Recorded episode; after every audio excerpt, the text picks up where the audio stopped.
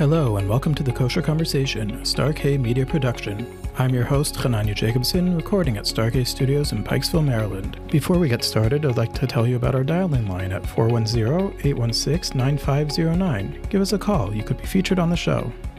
Today, I have with me here an old friend, Rabbi Nosson Dubin. As you'll hear in the show, Rabbi Dubin is an extremely accomplished individual in the world of kashrus. He runs the food service division of Houston Kosher. He's developed online trainings that have taught hundreds of food service mashgichim worldwide, and he takes a part in representing many small kashrus organizations to the executive committee of AKO, the Association of Kashrus Organizations, which has been mentioned in past episodes. I'm proud to call him my friend, and I'm happy to have him on the show. Welcome, Rabbi Dubin. Thank you. Thank you for having me on. Thank you for all the wonderful work you do and uh, the wonderful topics that you've been covering over time. Yes, it's been a really it's been a really exciting project, and I'm happy to have you on board. Thank you. So you're a Brooklyn boy originally, right? Correct. Yes. So how did you get from Brooklyn to Houston? That's not the normal trajectory, as uh, most people know. Fair enough question. It's becoming more normal, though. I yes. yeah. So um, yeah, I mean, I learned in, in yeshiva. We learned in yeshiva together. Um, in Eretz Yisrael. Then I came to Lakewood. That was fairly regular trajectory. Mm-hmm. Um, and in Lakewood, I focused primarily on halacha and more specifically on inyani kashrus. So you know, over time, you know, baslachal teruvis and pasak and bishalak and so on and so forth. Um, and you know, I, I actually wrote a sefer um, which is being typeset now. I wrote it while we were there, while we were in Lakewood. Well, yes, I know you sent it to you sent a copy to Heinemann. He's uh, commented favorably upon it in in the meetings here at the Star K. Yeah, yeah. So I mean, then we had the opportunity to join the Lakewood Kollel here, and I came here. We we joined the Kollel. Had you been thinking about going out of town in general? Was that like what you were looking to do, or it just came up? That's a good question. Um, definitely not in the beginning of, you know, it was always, uh, you know, on a back burner as a possibility, but never, uh, you know, what once, you know, we were learning for a number of years, that, you know, and after about four or five years, you know, the, this opportunity came up and it looked very interesting. Houston is a, a uh, very much a growing, thriving, maturing community. I mean, the community has been around for a very long time, but our neighborhood specifically is very young and vibrant. And it's um, so I joined the club over there. And then the while after I was here for about two years or so, the current administrator of the HKA, primarily for the food service, um, he was moving on. He was he had his, he was opening up his own kashrus agency for industrial stuff, and he asked me to take over. So I guess the rest is history. Okay, so we'll get into that history in a minute, but um, just I want you to describe for those of us who haven't been to Houston what the scene is there a little bit, Jew- Jewishly speaking. You know, I understand it's a thriving metropolis, but in the Jewish world, it's very much a, a small town or an out of town at any rate. Yeah, I mean, it's a uh, yeah, we're we're on the way to becoming an in-town community. Um, yeah, I mean, it's a, a really a thriving community. Baruch Hashem. We have many families moving in um, year after year.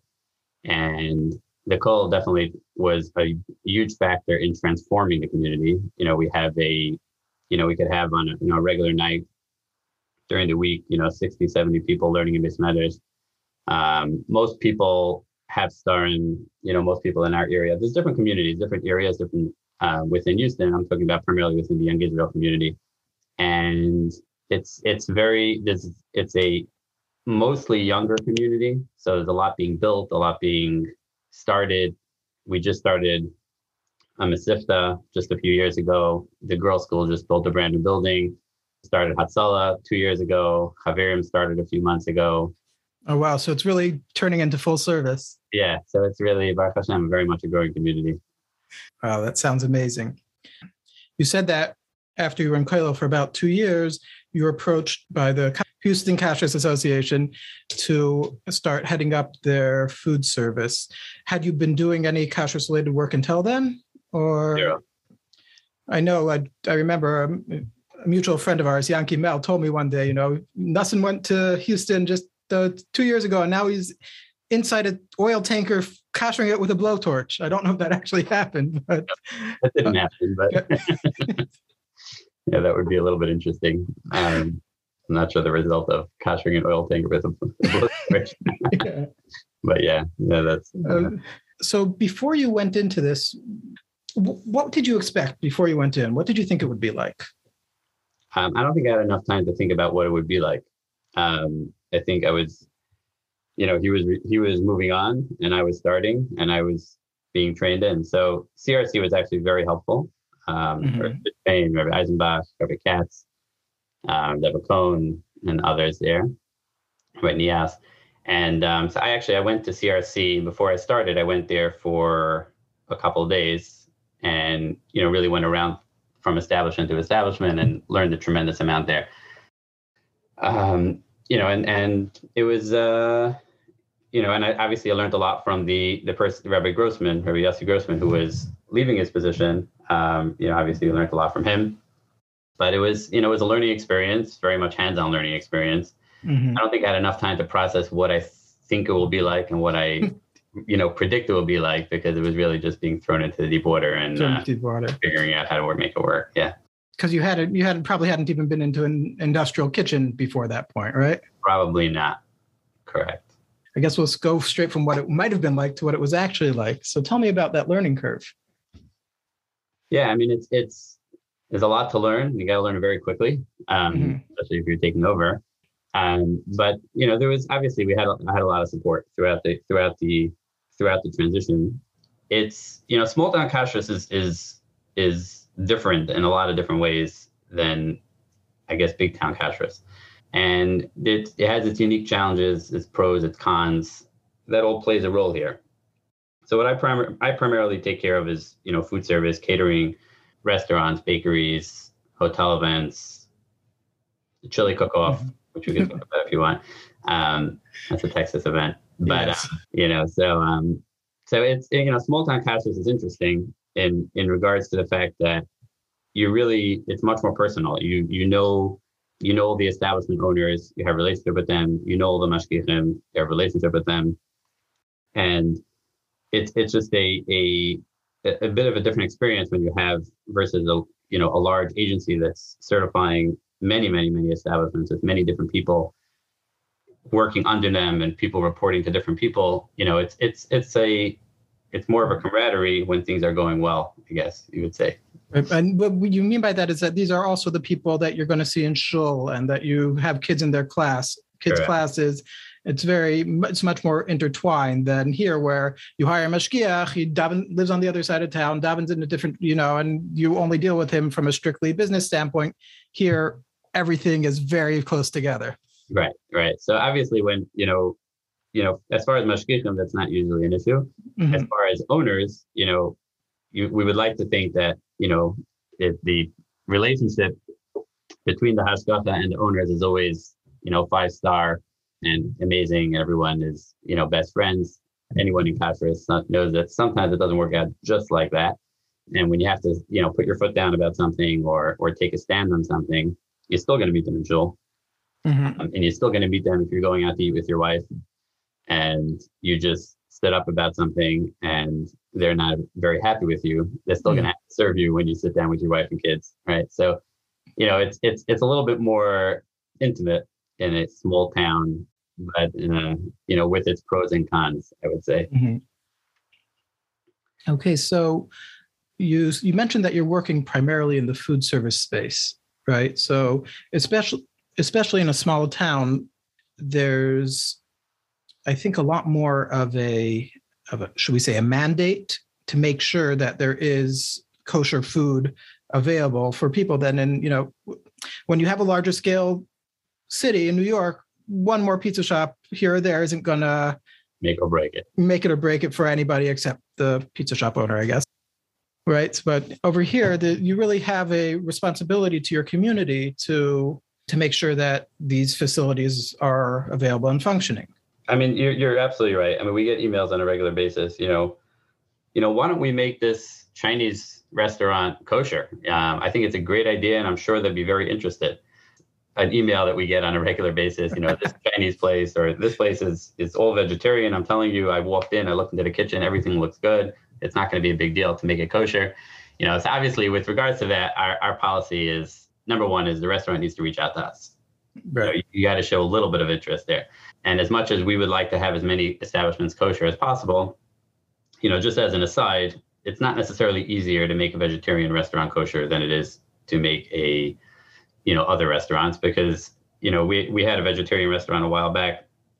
I mean we're, we're just washing and washing and washing and washing vegetables. I mean it's just an insane amount of vegetables. So you know it's it's on the other hand if you have a dairy restaurant that's you know pizza and, and sushi you know you got to figure out the bishul akum you got to figure out the you know all the other components but you don't necessarily have the same level of labor involved but either way the the we Baruch Hashem, we have we have um, per capita. I think for small town USA, I think we have a very high per capita rate of restaurants. So we have we have like I don't even know seven restaurants or so, and there's two more you know coming on board soon, which obviously I can't talk about just yet. But and you know a bunch we have bakeries, bagel shops, and we even have pizza shop that's open on Motzei Shabbos now. So I think we've really made it in that regard. Okay. Oh wow! So um, you know, Motzei Pesach, you can get your pizza you know, I think that I think they were open this year. Yeah, so it's it's it's that's definitely uh, it's it's it is our mandate absolutely, and and sometimes it's a little bit challenging because you have to you have to stay strong to your principles, where at the same time people are always get very excited, you know, especially when you're, you know, where we had situations where you had to pull hashgacha from different locations. Mm-hmm. And take away their hashgacha, there's always going to be a tremendous backlash. You know, if if you're in Baltimore, and you know they take away the hashgacha from a restaurant or a bakery, you know, in, in the scheme of things, it's not the biggest deal. Obviously, for the owner and operator, it is, but for this community, okay, you know, there are other options. You just have to get used to a new routine. You know, mm-hmm. over here, every every restaurant and every bakery is fulfilling a specific need, and it, if you're taking that away, regardless of how valid the reason is, you're going to have a lot of angry community members, right? Who don't necessarily, you know, some people don't necessarily appreciate or don't necessarily know what's going on, you know, and um, that's always that, that's a balance in a smaller town. Do you work with any of the non-Jewish um, chains over there? What is it, Minyards, yeah. Tom so, Thumb? Yeah, uh, that's pretty good. Yeah, we have a we have a well, it's not a Tom Thumb, but it's it's the same ownership. Same ownership. Known as Randall's. So we have we we um, we work with two supermarkets that have nice kosher sections. That's really primarily most of the shopping is really in, in these two supermarkets. So they, they we work with them a lot. So in, in both of that there's no there's no kosher store there yet, is there? So there is there's a small a smaller or I would say a growing you know kosher market, which I think you know over time will be as Hashem very matzliach. Um, but right now, what it is really is two primary non-Jewish owned corporate entities mm-hmm. that have you know that work with us very much hand in hand to provide kosher. So we have Randall's and we have HEB, HEB out of Texas. You're not going to hear of it because they only operate in Texas and Mexico. You know, in both cases, like in Randall's and HEB, we have three mashgichim. You know, we have different kosher sections. Each one is a little bit different.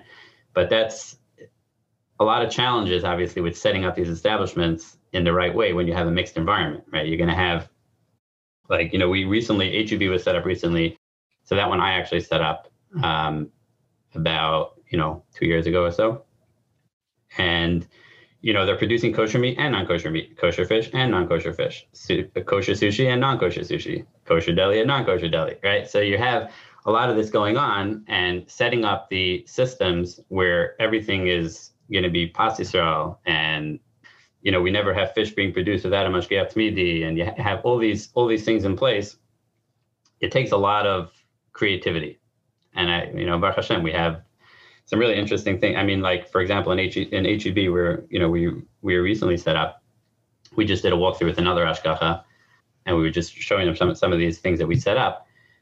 So, like for example, with regards to pas Yisrael, so what we do is we have the oven set at 200 degrees, put on by the mashgiach, and then it maintains a minimum temperature of 200 degrees. Now, how do we monitor if it drops below the 200 degrees? So we actually worked with them to custom engineer with their engineer their in-house engineers um, to custom to create this custom oven where if the temperature drops below 200 degrees or the oven goes off, then the entire oven locks down and shuts off. Oh, and the only way you can put that on is with a key. Um, you know, so that's one, you know, one item. But there's, you know, there's a lot of stuff like that where, you know, we have you know, all different locks and different systems that need to be put into place. You know, when you're when you're in a completely frum environment, it's a lot easier. You know, everything is just kosher. It's that you don't have these kind of challenges. Okay, so this is really interesting. I want to go into the details here for a minute. Uh, if you don't mind sharing some of your professional secrets. Sure. But First um, of all, for the starters, it, none of this is secrets. Um, no, we, we we share this all the time, and you know, amongst each other. You know, not only me sharing, but me getting other people's information. You know, mhm. you know, Baruch Hashem. I think, as you know already, as you know, you recognize the same way I do. You know, in the kashrus world, Baruch Hashem, there's a tremendous amount of collaboration. So, as much as technically speaking, hashgachos are competitors, right. but the collaboration, I think, is is tremendous.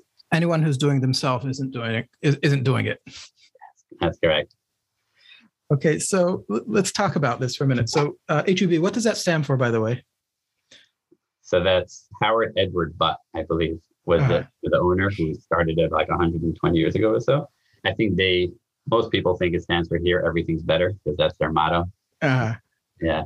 okay, so you so this is the place to get food in town, right? More, One of the- one one of the primary places. Well, let's uh, so so let's look at that. So you you have do you have separate kosher kitchens in this So facility, we have, or right, you have so we'll have, it's hard to describe without seeing visually, but what we have is a, um, like, for example, the, the meat department is a separate room, which is locked.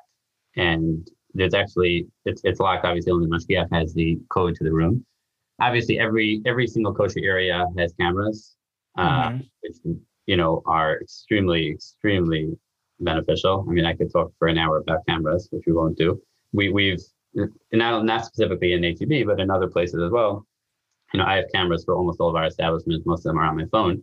And there's, we've learned a tremendous amount of information from cameras. I'll just say that. Tell tell me about that. That sounds really interesting. Um, What have you learned from a camera? well, I mean, cameras tell us a lot. I mean, we've pulled Hashgacha based on cameras.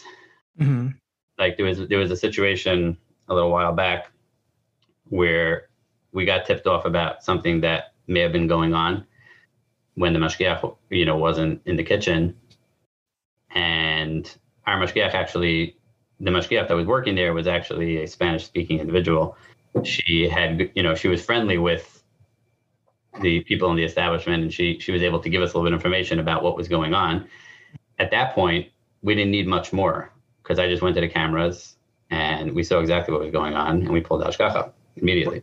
And this is something the mashgiach on her own wouldn't have caught. So the mashgiach, it was something that was happening when the mashgiach was not in the kitchen. Uh huh. Meaning it was being planned, you know. Now it's, you know, it was, the truth is, is that in food service, everywhere throughout the country, no matter how good, and this is something I tell people all the time, no matter how good your kashrus is, right? So for example, in, in our meat restaurants, right, we have mashgiach tamidi, we have cameras. The mashgiach locks the kitchen, you know, at the end of the day, and the only one who has the key. Um, besides the mashgiach tamidi, I myself go there. Um, I have another person that's going there to check. We have all kinds of, you know, checks and balances and whatever. With all that, with all that, if if there's somebody that wants to bring in non-kosher or do something wrong, um, nobody should fool themselves. They can. There's no question because every mashgiach goes to the bathroom, and there's no hashgacha that's sitting and watching the cameras of every single establishment 24 hour, 24 seven. So the consolation is that if anybody does it on a regular basis, they will get caught. You know, you can get away with it once, maybe twice, hmm you know, but it's not something that anyone will be able to do on a regular basis. Then that that's the idea of the checks and balances. Now, really, what it boils down to is trust. You know, and trust is so important. When you don't have that, you're really missing everything. But with cameras in general, um, you know, we, we did have a situation actually a while back where somebody actually complained to me, a mashgiach complained to me about verbal abuse that he had he was being verbally abused. Um, I said, okay, you know, give me the time and date. Tell me exactly when. He told me the time. I pulled up the camera. It had sound as well. Never happened. Okay. There was a conversation, you know, but in that case, it actually it was beneficial for the owner as well. You know, that was Right. something that was a situation where, you know, it was beneficial for them. Um, we we use the cameras all the time. Cameras is probably the biggest upgrade in kashrus on a national scale. Um, I would say cameras is probably one of the biggest upgrades. It's it's it's unbelievable, you know, and and just the fact that they know that you're watching, you know. So even on a positive sense, you know, every once in a while, like I'll take a snippet of, you know, a video even in a positive way, let's say, you know, if somebody's doing something right and send that snippet of video to a mashgiach or to an owner or whatever it is and say, you know, thank you for doing this, you know, so so perfectly. Now, obviously, yes. I'm envisioning you as a spider right now, sitting with your webs exactly. cast all over Houston. Right. So that's that, and that's the, the the idea here is the whole idea of kashrus is set up as a mirtis that people should be have an element of nervousness nervousness and not to do something wrong. Now, I will say, like I mentioned before, the bottom line is is that this trust is way, way, way more important than any kind of system that you're going to have. All the cameras, all the mashgichim, all the locking, all the tracking, all the everything, nothing compares to trust. But you still have to have that. You still have to have this piece also. Mm-hmm. Okay, so let's go back to HEB. So, so you have your your meat section where there the mashgiach is the only one with the key. So we'll have, for example, we'll have other people working in the meat, you know, cutting the meat, mm-hmm. but Mashgiach is the only one that has, you know, and then also if the door is left open, you know, for if it's left open for any length of time, let's say, for example, you know, the Mashgiach walks out and they're cutting meat in there, the door's still locked, but for whatever reason, the door gets propped open even for a very short amount of time. There's this massive alarm that starts ringing. Um, you know, so it's it's it's pretty, you know, it's a, it works pretty mm-hmm. well.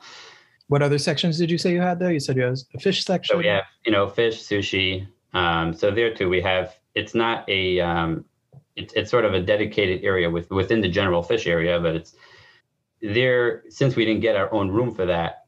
So we have obviously everything is under lock and key, and everything is labeled. Um, every single piece of equipment in general throughout the store.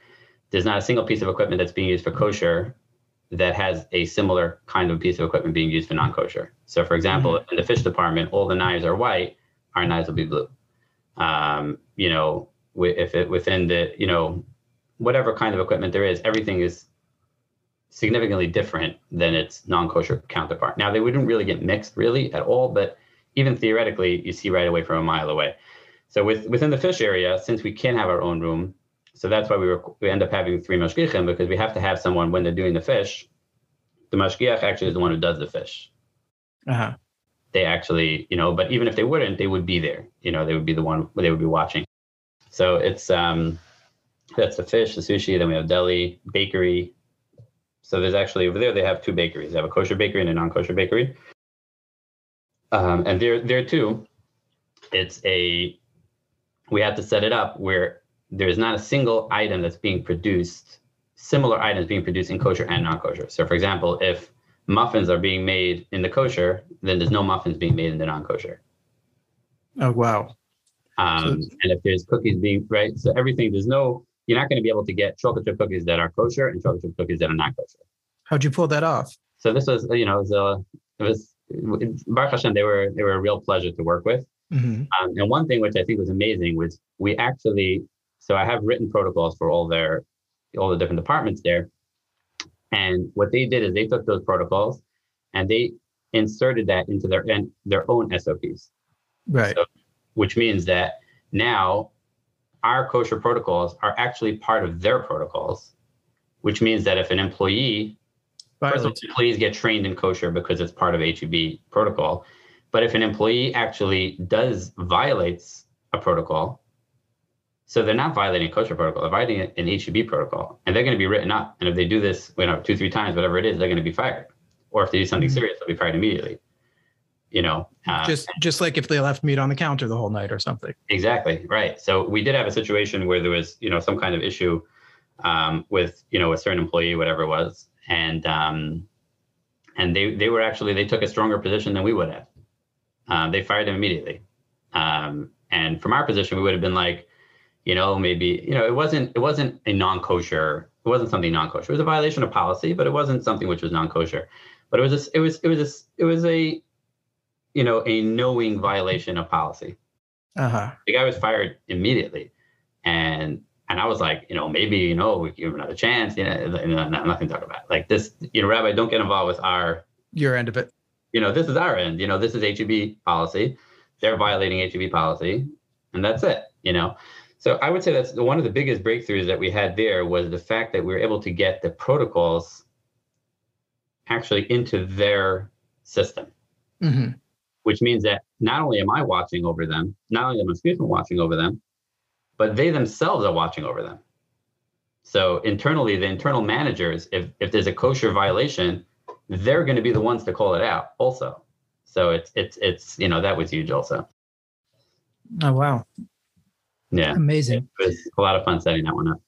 Let me ask you this about that. The is there also like kosher aisle, not in the food service part of it, but in, is there like a, pro, a kosher section there? And is that vetted by the No. by Houston No. Kosher? No. No. No, no. That's too complicated. Um, especially because, you know, it's um so in, in none of our places do we have, you know, this that's a really a, a um that's like an in-town luxury, you know, because it's Oh no, not I don't know about in town. It doesn't exist in Baltimore either. You know, we only did the food service, Right, not the right. not, not I mean, it's, it's you know places that have that. It's a tremendous amount of responsibility because you know when they're stocking shelves, you would really have to have another full time SDF literally like checking in every single product because very often you know the supplier doesn't have a product to send in a different one or whatever. You know, and and the truth is that anyone who's out of town knows when you walk into a store like HEB or Randall's or or Walmart or anywhere, Mhm. you know you need to look for hashgacha and you need to check. Like it's not like you just walk up and down the aisles and just grab things off the shelf. Right? Right, People absolutely. know. You know, my kids know they pick up a you know a candy. They're not going to touch a candy even if you gave it to them. they're not. Gonna, they're going to look at it and check for hashgacha. Right. They're not Right. going to. You know, they don't trust anybody on that. They're so used to understanding. You know, if they go anywhere, you know that's that's part of the chinuch out of town. You know, like you got to check everything. You know. You have to take responsibility for your Judaism. That's exactly right. Instead of just following along the flow, but there are benefits to that as well. But Okay, so that is so that's the supermarkets. You also said you do a lot of um, restaurants in town and uh, hotel events. yeah, so the hotel events, you know, what's interesting here is I, I don't know if this is something which is consistent in other places, but most of the events that we do actually hotel events are actually secular organizations where more than 95% of the attendees probably don't even keep kosher. Really, That's the majority of the events we do. really. Yeah. Like for what? So, for example, like the Holocaust Museum, um, FIDF, um, you know, Fe- Federation stuff, you know, all this kind of all these organizations. That they're Jewishly inclined. They're Jewish, right? Different. They're associated with different Jewish causes, but the way it's been established, and I think the credit to this goes to, uh, you know, a rabbi that was here a while back, Rabbi Radinsky, who passed away a few years ago. Um, He gave me a book for my wedding. One of his one of his collected Torah thoughts. Yes. Oh, very nice. Yeah, I actually never met him, but he. Um, so one, one. To, I think I believe this is to his credit, where he established that every single kosher function, public kosher function, should be kosher certified. Now you have to keep in mind, like I mentioned before, this is the beauty of small town kashrus. We're pretty much the only show in town, right?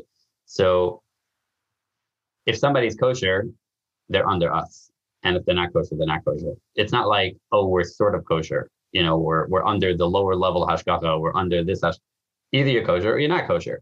Like Mhm. we're going to produce the event. If somebody's doing an event, you know, we're doing a, a you know a wedding, let's say for you know from family, and you know we're doing a Holocaust event, which the vast majority are not, you know, many of them are not even Jewish.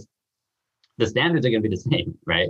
Because that's our system. So as far as somebody coming to the event, if they see a little card on every table that says kosher certified with the Mashgiach signature, it's it's kosher certified. I mean, it's the same. It's going to be the same policy. Mhm. Um, so we don't do that much hotel events. You know, we probably have I don't know, maybe you know, 20 throughout the year, but some of them are huge. I mean, we could have you know events with 1,800 people, you know, things like that.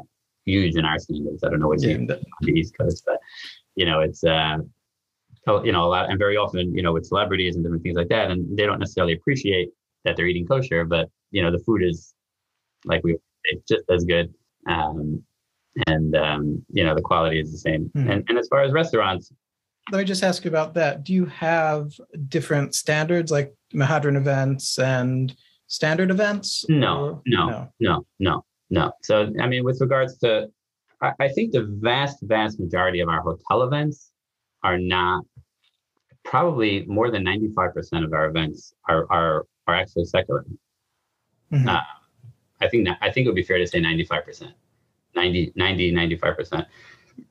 You know, but we don't have, you know, it's, it's really pretty much the same standard. Uh, mm-hmm.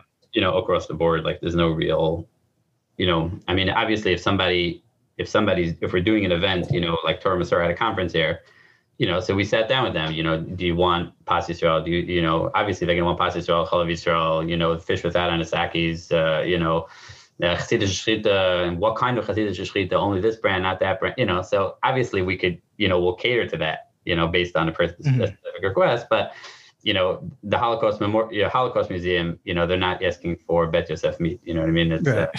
uh, kosher, kosher, you know? Right, I get that. Yeah, so that's that's pretty much the same. Obviously, w- one thing which is you, you, you know mentioned before the chili cook-off. That's actually a fascinating function. Um, okay, let's go to that. Um, so that that's interesting um, because we have I don't know how many teams, maybe 30 teams, and it's a, in a massive parking lot, um, and a very high percentage of the people on those teams are not are not religious, don't keep kosher, not Jewish. You know, I mean, most of them are Jewish, but you know, you, you have a team, right? Right. Um, and you could have people on a team where it's a mix potentially. You know, where mm-hmm. you know, let's say for example, you have, um, you know, it's different. You know, each each team is usually an organization, right? So you'll have different organizations in town and different companies. You know, they'll sponsor a team and they'll have different people working there. So doing that on a kosher scale, that's fun. Um, I'll say that you know that's that's fun. Baruch Hashem, we have, we've over time, it's it's developed into a very good system. How, how do you manage that? The, yeah, it's fun. With so the secret ingredient, I'm sure they all have secret ingredients. Too, oh, they all right? have secret ingredients. Yeah, but you know they're, not so secret. So, um, so we the system is actually pretty simple. Basically, every all the ingredients have to be brought in. They're brought to a drop-off location. Like I think it, you know I think they have one one drop-off is two weeks before, three weeks before, whatever it is. We have two different drop-off times and every single ingredient that you plan on using needs to be dropped off then. That's number one. We have a, we have a mashgiach there who checks in everybody's box after their box is approved. Of course, after throwing out a few items, um, then that box is sealed, put into you know it's put into the room, put into storage, whatever, until the event. Now, as far as vegetables, we have we have somebody here who who one one um, one of the store the the one of our stores does pre-check vegetables um, they have a staff, you know, they do an enormous volume, you know, for our community. We don't get the we don't have the luxury of Positive and Bodek and all the other brands. Mm-hmm. So um, they do this. They they they sell pre-checked stuff. So we have an ordering list, and they can order in advance. You know, they want their cilantro or whatever other ingredients they want, and everything gets delivered again the day of the event. Then all the equipment, they're not allowed to bring any equipment no knives, no anything. We we provide. I mean, not we, but the the Chili Cook Off organization. It's a you know, independent organization, but it's certified by us. So what we have is we have a dedicated storage unit that we have the key. Only we have the key, and it has basically a set of equipment for every single team that's dedicated for that for that team with a burner and everything. Um, so everybody before they come, every team is set up with whatever they'll need. You know, they need a knife, and whatever you know they they have, and they have you know all the all the equipment. Part of it is also from a competitive standpoint. Everybody should have the same equipment. They don't want everyone you know having right. an advantage because he had a much better peeler. You know that would be terrible. Right, that... so, yeah. so, you know so um, you know and then and then we have we staff it with like I don't know 12 mashgichim or something like that. We're just the mashgichim go around they, they have to start at the same time. So the fire marshal comes and inspects every single connection of all the propane burners. And then the, our mashgichim, you know, follows the fire marshal and, you know, lights each one. And then we have mashgichim set up. I mean, it's like 12 mashgichim or so that are set up throughout the event, you know, different places that are available to relight and make sure that nothing gets smuggled in and so on and so forth. Mm-hmm. So Sounds pretty exciting. Situation. Yeah, it's it's you know it's a big community event, and um, you know, people get really into the competition. So, but Baruch Hashem, the kosher part is, uh, I feel pretty mm-hmm. confident about. So, so do you ever have any like real disasters happen there? No, never, never. never? It, always, it always goes smoothly. Food service, kashrus equals disasters. and I assure you that anyone else that you'll interview or speak to will tell you the same thing. Now, most mm-hmm. of those disasters don't make it to the public because usually we deal with them. Um, mm-hmm. You know, obviously, if we need to do a recall, we have to do that. But I actually, um, we just had a story where we had a hotel event um, that we were doing, and um, I don't believe it was also you know a secular event, but either way, it was they were they ordered a a certain kind of fish, very expensive fish. For whatever reason, normally the way the fish is supposed to come, it's supposed to come with each fillet has a piece of skin on it, a tag, skin patch with with scales. So we the mashgiach checks checks them to make sure it's good. For whatever reason, the supplier didn't send it that way, and the mashgiach calls me from the event that we have four thousand dollars worth of fish for the event tomorrow. That was ordered well in advance because it's not fish that you can get on you know wherever you want, and it doesn't have fins, scales, doesn't have a skin on it, no skin patch, nothing. No, wow. You know. Yeah. So I mean. So so what do you do? Long story short, it's it's really an open shut. You know. Um, you know, we explored trying to think if there's any wiggle room, even though we knew there wasn't. Um, but mm-hmm. you know, it is what it is. I mean, it needs fish needs simanim, and so went they went to the I would not to the trash. I mean, I don't know what they did with it, but you know, obviously it wasn't used. But then we had to figure out how to get hold of, you know, kosher fish for them, enough kosher fish of that variety, getting it delivered on time for the event, which was happening tomorrow. Right. this, right. this fish was ordered well in advance, and it came from they shipped it from Dallas. It was it was a big crisis. And I will say that if you want to work on your Yiras Shamayim, go into food service kashrus. that's that's a, a good place to uh, exercise your Yiras Shamayim. You know, we we had an event a while back where we were doing a hotel event, and um, so also in by us the hotel events we produce in the hotel. So it's not like it's made by a caterer in a commissary and then brought in. So it's made in the hotel. I was looking, they were they were about to serve the main, and I noticed in a part of the kitchen, which is not really the the production area, but it, it was it was serving steak with a wine sauce. Okay? okay.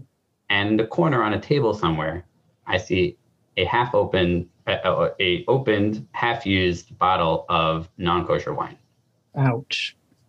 Okay first thing that went through my mind is okay, probably what happened was the mashgiach had turned his head for whatever, and the wine that they used for the wine sauce was non-kosher wine, which means that all the food that already has the wine sauce that's ready to go out to a thousand people or so that have no appreciation for kosher is not kosher.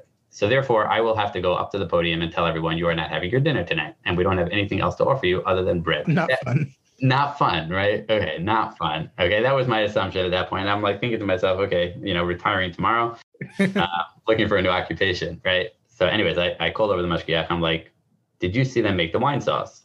He's like, yeah. I opened the bottles. I'm like, what wine did they use? They're like Baron Herzog, mevushal. I'm like, so, so you saw the wine sauce being made from beginning to end, and you saw them using kosher wine? He's like, yeah. It's like, okay. it turns out that the liquor room was off the kitchen. Okay. And it was a bottle that somehow that came out of the non-kosher liquor room, which was the door was closed. But for whatever reason, somebody had taken out a half a bottle and put it on the counter, and it was nothing more than that. But it was a test at that point. Like I was thinking to myself, like, just if you want to walk yourself through anxiety, and mm-hmm. try to imagine. And I think it's I think it's a good exercise for anyone try to imagine the situation, okay, where you're the person in charge. Okay, you have a thousand people. They're all waiting for the main course. They already know what the menu is. They Usually print it. Steak with wine sauce, side dishes with the sauce all over it. Okay. You're coming out. You just came to the conclusion that that's not kosher. Okay. What are you going to do now? Are you going to sort of make believe and run away? Are you going to try to find some heter that doesn't exist? Or are you going to walk up to the podium and make an announcement to people that have no appreciation for kosher that your main dish is canceled for tonight and i'm sorry that you paid $800 to come tonight i'm sorry that we have nothing else to offer you to eat because we don't have any other kosher food. Um, but enjoy your dessert. okay. Wow. I mean, it, Baruch Hashem, I didn't have to do that, but it was, it was, I was walking myself already through it. I was like walking myself do it. Like, how am I going to get up there and say that? Like, it was, it was uh, one of the most uh, highest. Level, yes. Yes. One of the most harrowing experiences, I would say. Oh, wow. So we were talking earlier um, about what what what doing kashrus was actually like on you know on the floor on the ground, ma- making sure that events and uh, stores and the you know you're doing food service kashrus, making sure that everything's kosher. You know how how has your what have you learned about that? How's that changed for you over time? Yeah, so I mean, a, a story that comes to mind. Um, you know, I remember when we were doing a hotel event, um, and you know, we were on top of the chef, and you know, we had I was there and Mashgichim were there, and we were like, you know, watching the event, and like at some point, like we jumped on them about something, and you know, I'm like, you know, you can't do that, whatever. Um, and at that time, the executive steward who is who is helping out, at, he he turns to me, he's like, Rabbi, I don't get it. He's like, we're you're you're you're setting yourself up as if you're opposed to me, as if I'm trying to not keep kosher and you're trying to make sure that I do keep kosher. It's like, we're on the same team. What our constituents and what the client wants is two things. They want good food, that's kosher. I'm responsible for the good food and the execution. You're responsible for kosher. We're a team. We're on the same page. So I need to make sure the food is good. You need to make sure it's kosher. So what let let's work together on this. And it, it sounds like such a simple statement, but it, it's it's really for me it was very much a paradigm shift. It was like, you know, they're not looking to mess up the kosher system. They don't know necessarily. They don't have the same level of training. They don't have the same level of background and understanding and exposure, but they want to do it right. And the same way, if you're if you would happen to notice that there's you know that the food that they're serving is spoiled, you would want to mention to them, right? If they didn't realize it. So it's the same thing. We're on a team. We're in the same team. And it was very different. When you're on the same team, you're not jumping on them. You're talking to them, right? You know, I remember we had we had a situation um, where we had a mashgiach that was um, a mashgiach got into, you know, at one of these hotel events, he they had they got into a fight with one of the one of the chefs. Basically, what happened was that the chef had been using the wrong. They had taken his own knife, which is a common issue. You know, he found his own knife and that wasn't kosher, and he was using it. Um, but I know that was, from reading about chefs in in the yeah, world, like the big deal. You have it's a very big deal. Your knife, you very knife, yeah, your knife is very very important. So, anyways, it, it was not malicious intent, but whatever it was. Anyways, so the mashgiach jumped on it. Oh, you can't use that knife, you know. And the person got very upset because they, they, they really didn't have malicious intent. They just made a mistake. They didn't realize, you know, that's what they used to using. Um, anyway, so I was talking to Mashgiach afterwards and, and walking through sort of like a role play of how to do this, right? So imagine the same scenario. It happens to be Baruch Hashem, what they were cutting was like cucumbers and it was a clean knife. So it like wasn't a major deal. But imagine the same thing. Instead of jumping on them, right? You find a knife that's kosher, right? You bring it over to them and you say, the knife that you're using, actually, we didn't kosher. Would you mind using this one instead? What do you think they're going to say? Sure, like they're not going to fight with you, right? But once you make it into a personal thing, it's me against you, then of course you're not going to have any collaboration. They're going to hide everything from you. They're not going to tell you anything. Once they feel that you're you're out for their good and you're trying to help them, and you're trying to make their life easier, and you appreciate the fact that they don't have the background, they don't have the understanding, then you know it, it's it just works a lot better. Yeah, it sounds like that really was eye opening for for the whole way to yeah, approach, mean, approach the job. Honestly, I think that it's a balance. It's very very hard, and this is something which is compounded in a small town where I, I had a, a, situation where where somebody at a restaurant uh, a few years ago. He's he's he, you know he's since moved on, but that restaurant is not around. But I remember he was he had a very hard time because I would come in on a regular day where everything was fine. We would sit down, sit down at a table, we'd talk, we'd talk about his business, talk about this, talk about other things. And then sometimes after that or before that, I would go into the kitchen and I would find something that was wrong. Again, no malicious intent, but something that was problematic. And I would call him out on him, like, you can't do this. You know, this is, you know, protocol, you know, this is whatever. And he was, he would get so confused. He's looking at me like, are you my friend or are you my enemy? Because it's right? one or the other. It's one or the other. So, you know, the fact that he was Israeli made it a little bit more black and white. Right. Um, sure. You know, so, you know, that's the, the gray area doesn't quite exist quite as much. So it was, it, and it was a hard, it was hard. And it's, and then a lot of times that's, that's in small town kashrus, that's, a, that's a very, that's, that's a tightrope that anyone who's, who's involved with small town kashrus has to deal with because you're on one hand, you're eating by the restaurants and you could be going to their simchas, you could be meeting them around, and at the same time, you need to call them out on something.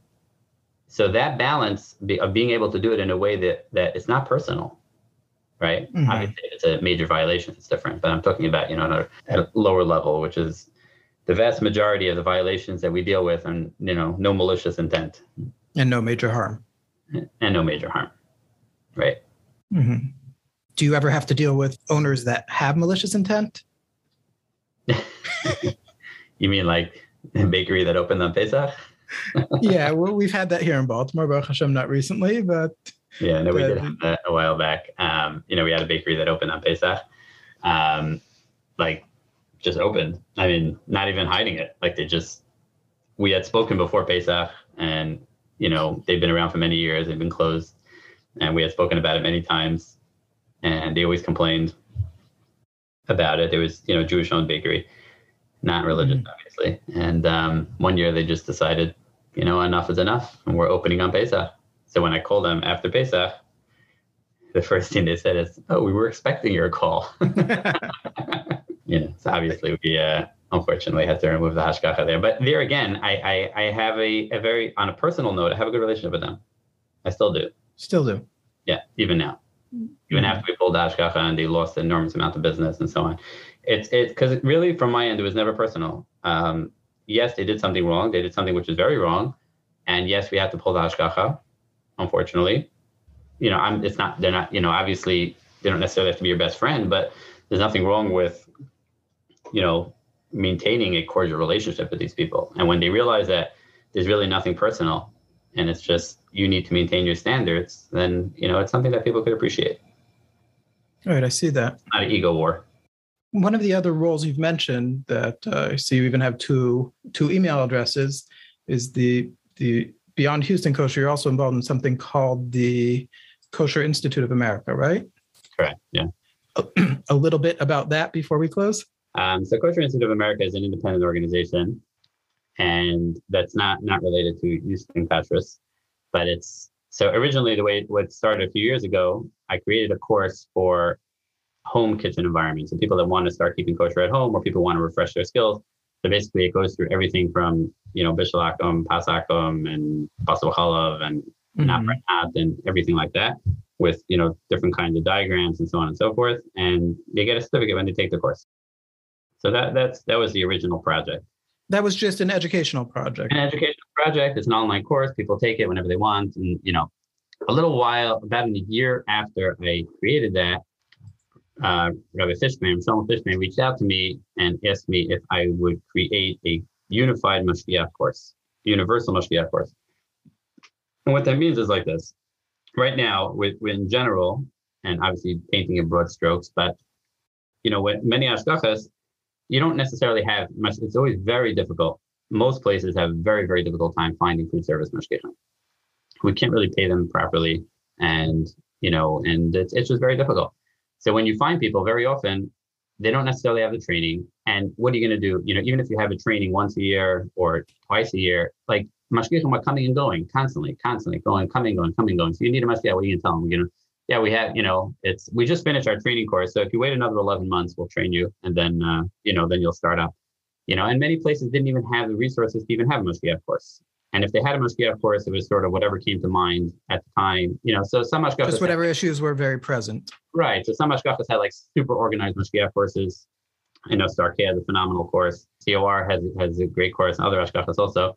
But there's so basically there was a there was a need that's been talked about for many many years of creating a universal AKO mashgiach course. AKO stands for Association of Kashrus Organizations, which is the umbrella organizations for all the mainstream organizations um, in the United States and beyond.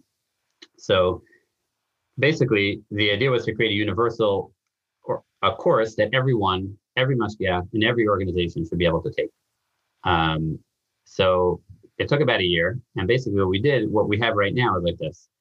Um, there's a a fundamental course, which is about about eight hours if you go straight, but it you know usually takes a little bit longer than that. And what it does is it really goes through everything, everything, every single thing that a mashgiach needs to know with the background, and going through videos and demonstrations, and you know all different kinds of of resources and stuff like that. Now, in addition to that, we also set up a so every every hashgacha. So now we have about 30 hashgachas that are that are using it. Baruch Hashem, we have hundreds and hundreds of mashgichim that have graduated. So the way the way it's set up in a nutshell is that every hashgacha has their own dedicated course. So besides for having the fundamental of the course, which is the same for every organization, at the they also have incorporated into the course. I set up a designated course for each hashgacha. So you have, let's say, for example, we have South Africa, we have Australia, we have London, Montreal, you know, Chaf K, OK, MK, and oh, many hashgachas throughout the throughout the country, CRC in Chicago, um, that are using it, and they have a dedicated course specifically for them. Based on their various standards. Based or? on their various standards, we have a, basically a checklist that they go through. You know, what's your shita about things that are questionable items, like about pilot lights, about convection ovens, about certain things that are questionable items. And those policies are incorporated into their course, and they have their own dashboard, and they're able to track their mashgichim and everything like that. So, and then when the mashgiach passes, they get actually they get a photo ID. It expires. It lasts for three years, and it's a photo ID with their name and their hashgacha and you know their food service mashgiach. And Baruch Hashem, I think it's it's uh, transformed.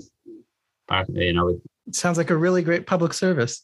Yeah. So I mean, it's uh, and there's a also a database, a central database where people could search the status of a mashgiach. Um, and it just allows mashgiachim also to transfer from one organization to another. It gives proper training. You know that every mashgiach that's coming in to work for you took a certain level of has a certain level of training, mm-hmm. and the level of b'yayin harm. I mean, it's a, it's been yeah a wonderful experience. There's one more course I was just mentioned that's for the personnel in kosher kitchens meaning not the Jewish mashgichim, but the a much much shorter course for them to have a little bit of an idea of what's going on. That's a separate.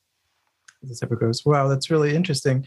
Yeah. I I see that through your projects and through this initiative, um, you've managed to really be very connected with the world of kashrus at large. I know everybody has different personalities, but like you seem to somehow have be at very much at the forefront of kashrus organizations altogether. I think you were you you were even at the recent AKO meeting. Is that correct? Professor, I mean, it's uh, it's been wonderful. I mean, it's I think, like I mentioned earlier. I think the collaboration, um, both directions amongst all the hashgachas. You know, when we were mm-hmm. sitting, we just had this what you mentioned this. Um, so there's this AKO Association of Kashrus Organization is umbrella organizations, and it's an executive committee.